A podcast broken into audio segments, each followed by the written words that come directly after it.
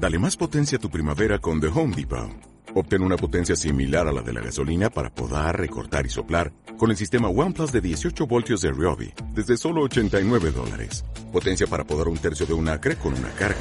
Potencia para recortar el césped que dura hasta dos horas. Y fuerza de soplado de ciento diez millas por hora. Todo con una batería intercambiable. Llévate el sistema inalámbrico OnePlus de dieciocho voltios de Ryobi. Solo en The Home Depot. Haces más.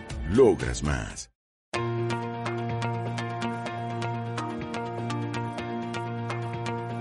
Hola, bienvenida al podcast de Chocolate para Cenar, un espacio de entrevistas a mujeres que salen de su zona de confort para buscar el equilibrio entre su vida diaria, sus talentos y necesidades. Algunas nos contarán sus experiencias buscando su propia buena suerte y cómo la alcanzaron. Otras nos dejarán ideas para que encontremos la nuestra propia. Todas son historias que nos inspirarán y demostrarán que podemos conseguir lo que nos propongamos. Soy Guasimara Acuña, especialista en marketing y comunicación, y escribo en el blog Chocolate para Cenar. Y hoy vamos a volver a conocer una nueva historia de la que aprenderemos muchísimo. ¿Estás preparada? Pues comenzamos.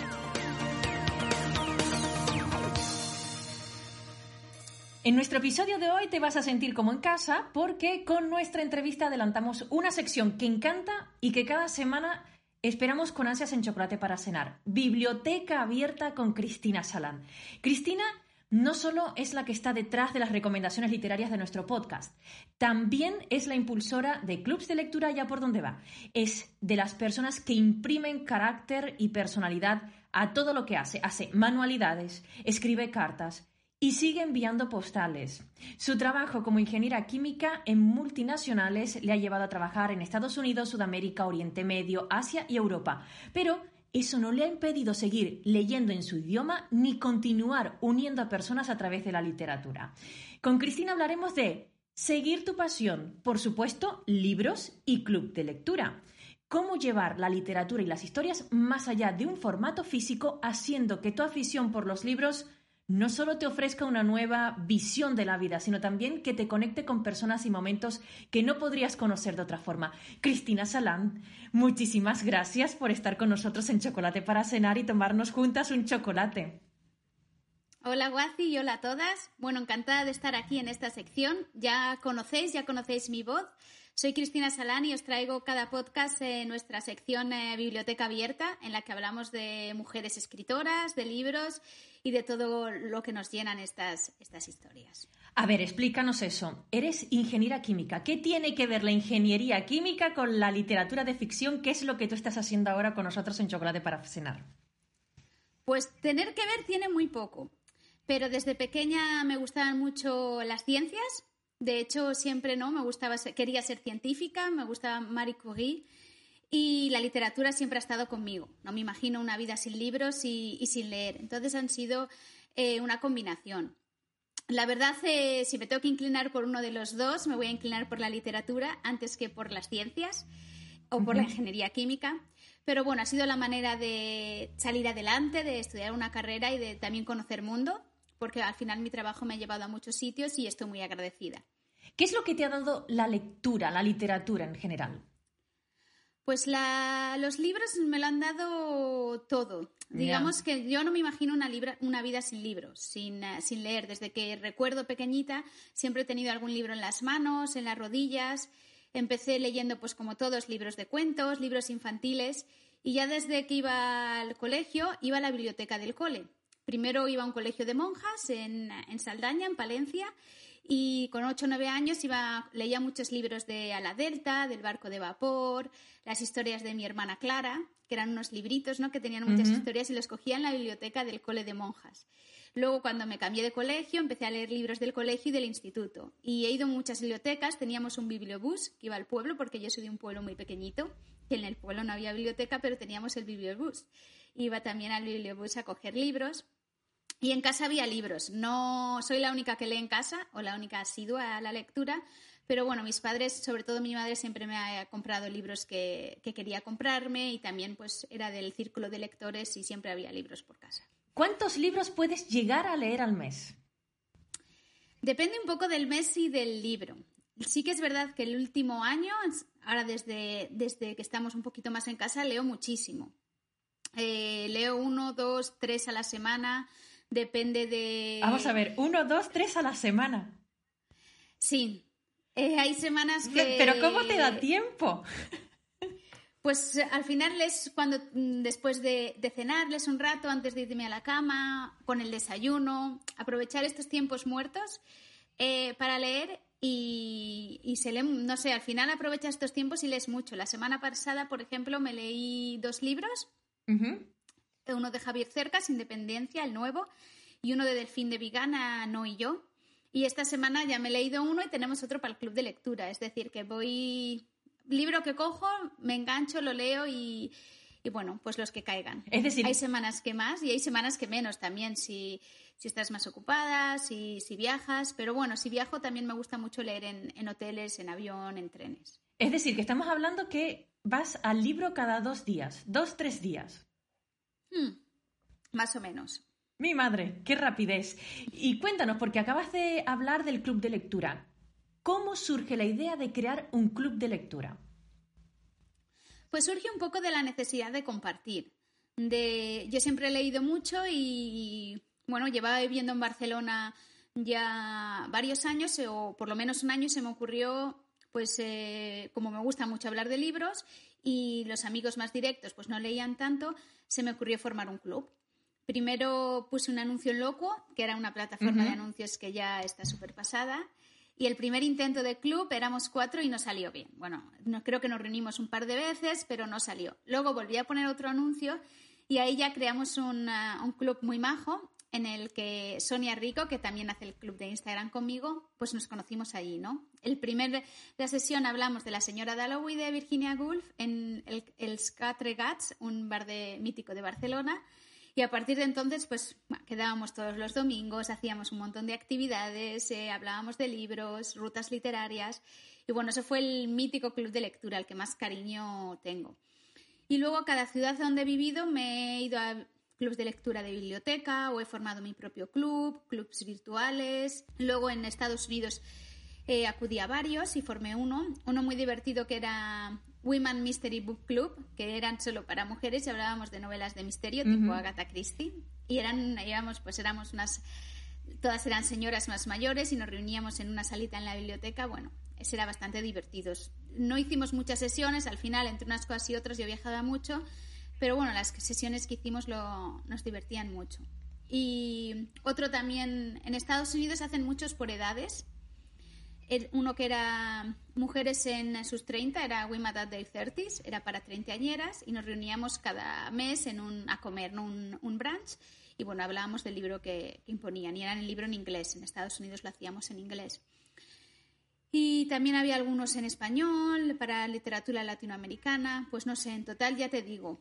Quizás quince eh, club de lecturas eh, diferentes se haya participado y varios eh, he formado yo misma. Pero para esa gente que le gustaría participar en clubs de lectura, ¿dónde buscar? ¿Qué es lo que tienen que hacer para participar en uno? Pues mira, yo buscaría en varios sitios. Primero buscaría en la biblioteca que tengas más cercana. Casi siempre hay algún club de lectura de biblioteca. Normalmente suelen acudir diez a quince personas. Y sobre todo si es una ciudad grande, eh, va a haber club de lectura fijo. Incluso en ciudades medianas también hay. Viví unos años en Benicarló, en Castellón, y teníamos club de lectura. Ahí es, siempre vas a encontrar uno. Suelen ser los libros, pues son de temas más abiertos, quizás libros más comerciales o, o bueno, libros que tengan bastantes ejemplares entre bibliotecas de la zona.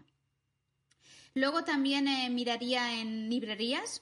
Librerías suelen también, para promocionar escritores o para promocionar uh-huh. eventos, suelen tener también clubs de lectura o incluso cafeterías, uh-huh. algún café literario.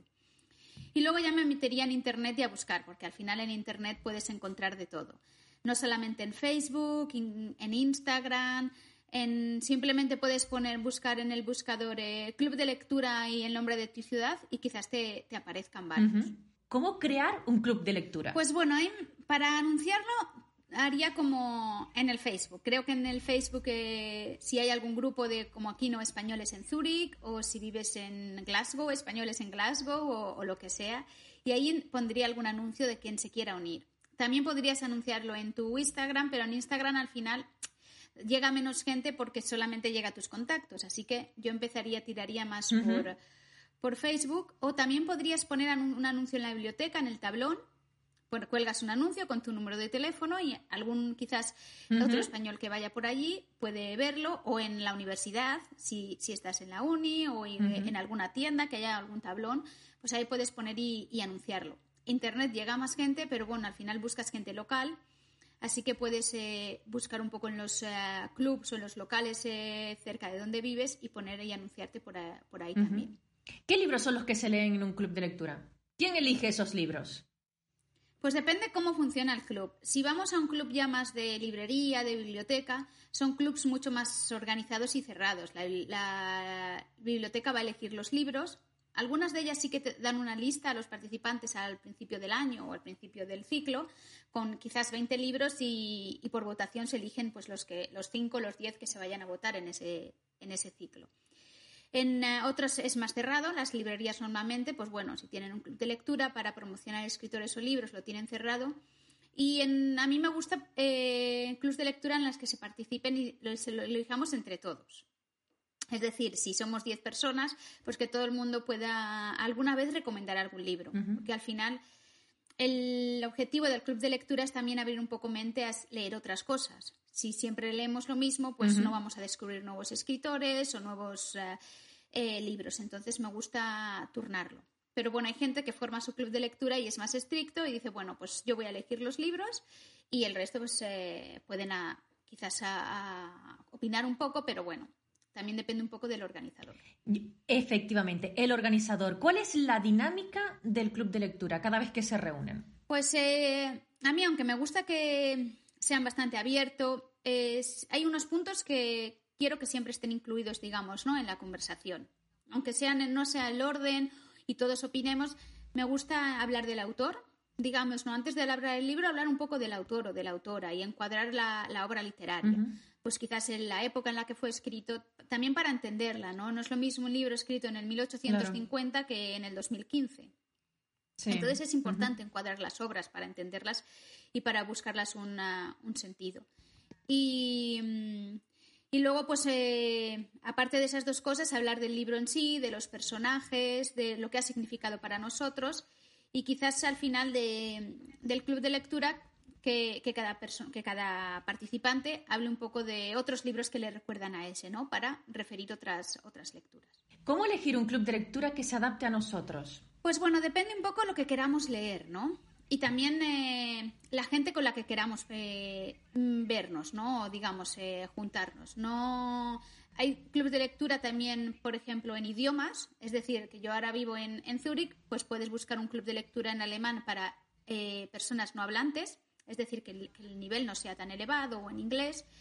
Puedes buscar uh-huh. un club de lectura que sea para, como el de Estados Unidos, que participes, eran chicas jóvenes.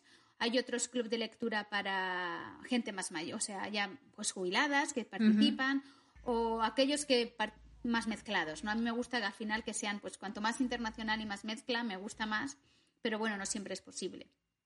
Y también el libro que quieras leer. Si quieres temática, hay muchos que van temática de misterio, probablemente sea de los casi que más se hagan, de novela negra, o hay algunos quizás más dedicados solamente a narrativa clásica, narrativa victoriana o narrativa actual. Es decir, un poco de tus gustos o si quieres descubrir, ¿no? Dices, bueno, yo no he leído mucho de uh-huh. libros victorianos y ves que hay un club de lectura de eso, de, la, de escritura latinoamericana, pues te apuntas a, a eso. ¿Qué no es un club de lectura? Bueno, pues no es un sitio para la crítica. Vamos a hablar del libro, nos puede gustar, no nos puede gustar, tampoco vamos a avasallar al libro. Si a ti no te gusta, hay que respetar que a otros del mismo club le haya gustado, uh-huh. porque al final el gusto es como, como los colores. Y tampoco se trata de criticar uh-huh. las opiniones de otro, ni, ni de... Hay que respetar. Lo, lo importante es respetar, escuchar uh-huh. a todos, y el que no quiera hablar, por ejemplo, también dejarle solamente que escuche. O sea, no es obligatorio hablar en un club de lectura. Hay gente que uh-huh. igual es más tímida o no le apetece hablar, pero quiere escuchar. Es decir, hay que respetar cada uno de una manera. Y, y no es ni para discutir, ni para criticar, ni para avasallar, es para dar nuestra opinión y disfrutar de lo que hemos leído. Así como especie de resumen, ya podríamos decir ya como una especie de resumen, los puntos positivos de un club de lectura. Pues lo principal que nos va a abrir eh, la mente. y vamos a conocer gente, vamos a conocer gente con la que compartimos una pasión si nos gusta leer, ¿no? Y esto pues nos puede llevar a crear amistades, a sociabilizar. ¿Y los puntos negativos? Pues mira, por un lado, que a veces igual no nos da tiempo a leer el libro y hay que comprometerse. Si no te comprometes, si no lees el libro, pues bueno, puede pasar una vez, dos veces, pero a la larga pues no vayas a un club de lectura si no lees un libro porque quizás no, no sea lo tuyo. Y lo más negativo uh-huh. es que a veces puede haber críticas, puede haber algún enfado de a mí no me ha gustado este libro, yo no quiero recomendar este autor, es decir, hay que ser un poco ahí abierto. Uh-huh. Aparte de los clubs de lectura, ¿qué otros encuentros podrían hacer los amantes de la literatura teniendo como referencia los libros? Bueno, pues hay muchos eventos más allá de los clubs de lectura. Podemos hacer rutas literarias. Hay ciudades, por ejemplo, en París, en Londres, en Barcelona, en Madrid, que hay muchísimas rutas literarias. Es algo, ¿no? Pues al final son ciudades muy literarias y podemos encontrar rutas. Incluso en eh, ciudades como Valladolid hay una ruta del hereje de Miguel Delibes. Sí, si nos gusta algún autor y sabemos su ciudad, quizás podamos hacer visitar, visitar casas de escritores. También es algo que, que podemos hacer, la casa de Jane Eyre, uh-huh. Miguel de Cervantes, eso se nos va a quedar casi siempre para la memoria. Ahí también podemos visitar tumbas de autores en los cementerios. A mí es algo que, bueno, aunque no he visitado muchos, mmm, me gusta y me gusta uh-huh. saber dónde están enterrados los escritores, ¿no? Sabes dónde está enterrado Cortázar, Oscar Wilde o Charles Dickens, y algún día pues visitarás esa, esa tumba, ¿no? Y quizás lees alguna parte de, de sus libros. Y luego combinar eh, peli y libro o obra de teatro y libro. También es algo que se puede hacer. Uh-huh. Pues quizás leemos una obra y combinamos ver la peli. Un día quedamos para comentar el libro y otro día quedas para comentar la película o incluso para ver la película. También puede estar, uh, puede uh-huh. estar bien. Pero mira, para los que viven en el extranjero, ¿dónde podríamos conseguir libros en nuestro idioma? Porque a veces es complicado, sobre todo los que vivimos, pues no vivimos, por ejemplo, en, en nuestro caso, somos españolas, pero no tenemos eh, una librería cerca en los alrededores donde comprar un libro en español. Esas personas, ¿cómo podrían conseguir esos libros? Bueno, pues ahora recurrimos a, a Internet. Entonces, pues de, recurriendo a muchas páginas, no hay muchas webs, ya no solo hablamos de Amazon, pero hay webs de libros como Book Depository, que es una web de libros inglesa, pero tiene miles de libros en español y llegan bastante rápido, a, a una semana, diez uh-huh. días te pueden llegar. Eh, y si no, podemos tirar de ebooks, ir a alguna de las, a, la casa del libro, alguna eh, web o alguna tienda Eh, más, más grande, y muchas veces pues también publican en formato ebook y así los podemos conseguir. También, bueno, eh, buscar un poco, hay algunas eh, librerías en español, siempre en el país, es buscar un poquito. En Lucerna tenemos uh-huh. una, en Zúrich hay una pequeñina, no tienen mucha oferta, pero bueno, quizás tengan algo. Uh-huh. Y en eh, aeropuertos y estaciones de tren. A veces hay algún rinconcito. En, al final en Suiza es un país que habla muchos idiomas, entonces tienen... No es tan fácil, ¿no?, en, eh, que haya en español, uh-huh. porque tienen de, de otros tres o cuatro idiomas más, pero puedes encontrar algún rinconcito con novedades en estos puntos clave. En el caso de Suiza, por ejemplo, personas que, que son del país de origen, pero que quieren estudiar, por ejemplo, español, o que quieren estudiar inglés, y lo que quieren es buscar y leer esas obras en, en, en, en otro idioma. Por lo tanto, siempre en las librerías suele haber una pequeña sección para, para, para esos lectores. Ya no solo las personas que son de, de, de lengua española, en este caso, sino para esas personas también que quieren aprender ese idioma o que quieren seguir eh, estudiando el idioma. Sí, siempre encontramos algún rincón.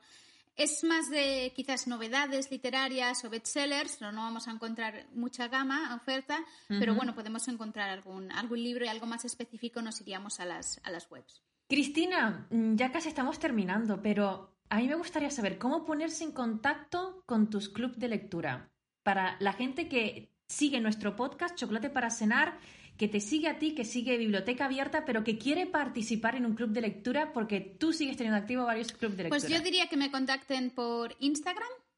Eh, podéis encontrarme como Cris barra baja Salán.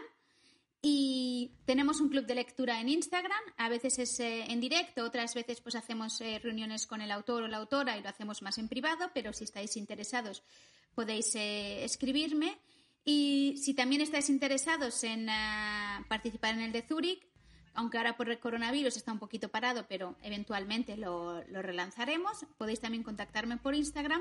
Y si incluso queréis hacer uno nuevo, algún club de lectura virtual, Lo podemos hacer juntos. Me mandáis un mensaje y podemos trabajar en ello, os puedo dar consejos. Pues muchísimas gracias. Pero mira, espérate, no vamos a despedirnos todavía. En este episodio no vamos a tener biblioteca abierta, porque te tenemos a ti aquí como, como entrevistada. Así que vamos a aprovechar y recomiéndanos un libro. Bueno, pues voy a recomendar un libro que eh, acabé ayer, que se llama Donde crecen las flores silvestres, de Aminata Forna. Uh-huh. Y es un libro precioso, me ha cautivado. No conocía nada de Aminata Forna, es una escritora que nació en Glasgow, pero su origen también es de Sierra Leona, padre de Sierra Leona, madre escocesa.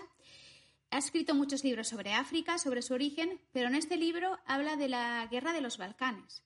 Ocurre en un pueblo de Croacia, que el nombre es inventado, es Goš, pero podría ser cualquier pueblo de la antigua Yugoslavia, y nos habla de... de las huellas y las heridas de la guerra que no se hablan, ¿no? Es una familia inglesa que se muda a este pueblo para reparar una casa de verano. En el libro hay un montón de descripciones sobre el paisaje, es muy, es muy rural el libro y a la vez es, es muy duro porque nos está contando el recuerdo de una guerra, una re- guerra que todavía no se ha olvidado y que los eh, habitantes de ese pueblo tienen en el corazón. Y bueno, entre estos nuevos ingleses viviendo en el pueblo y uno de los personajes cómo va recordando el pasado y la guerra, pues se te ponen muchas veces los pelos de punta, ¿no? Como lo que marca la guerra, la herida y lo poco que se dice luego de ella. Parece que la queremos borrar porque duele y uh-huh. está más cerca de lo que pensamos.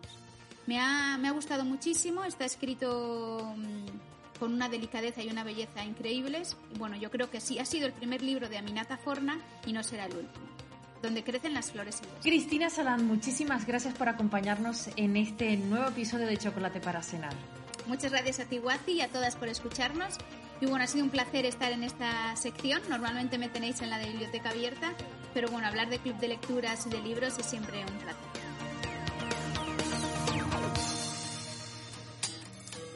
Ahora es el momento de Las mujeres hacen cosas, con Ángela Rodríguez Verge.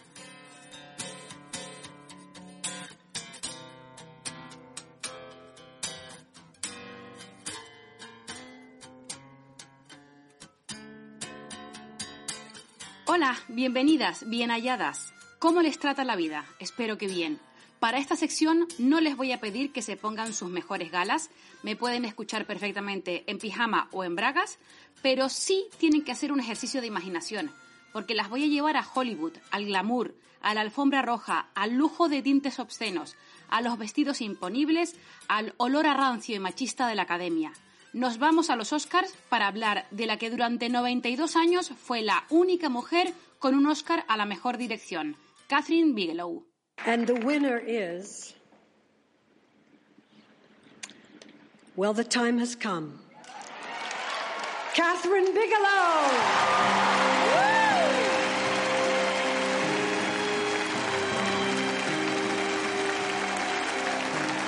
This is the first Academy Award and second nomination tonight for Kathryn Bigelow.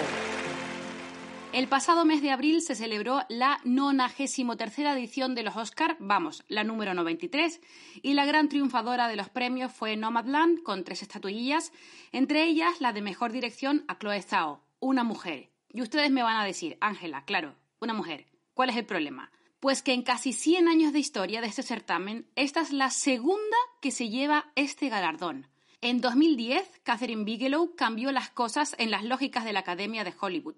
Su película, The Hurt Locker, titulada Zona de Miedo o Vivir al Límite en Latinoamérica y En Tierra Hostil en España, metió el dedo en la llaga en varias heridas grandes. Primero, porque en ochenta años no se le había dado este galardón a ninguna mujer. Es cierto que algunas directoras habían sido nominadas a este Oscar previamente.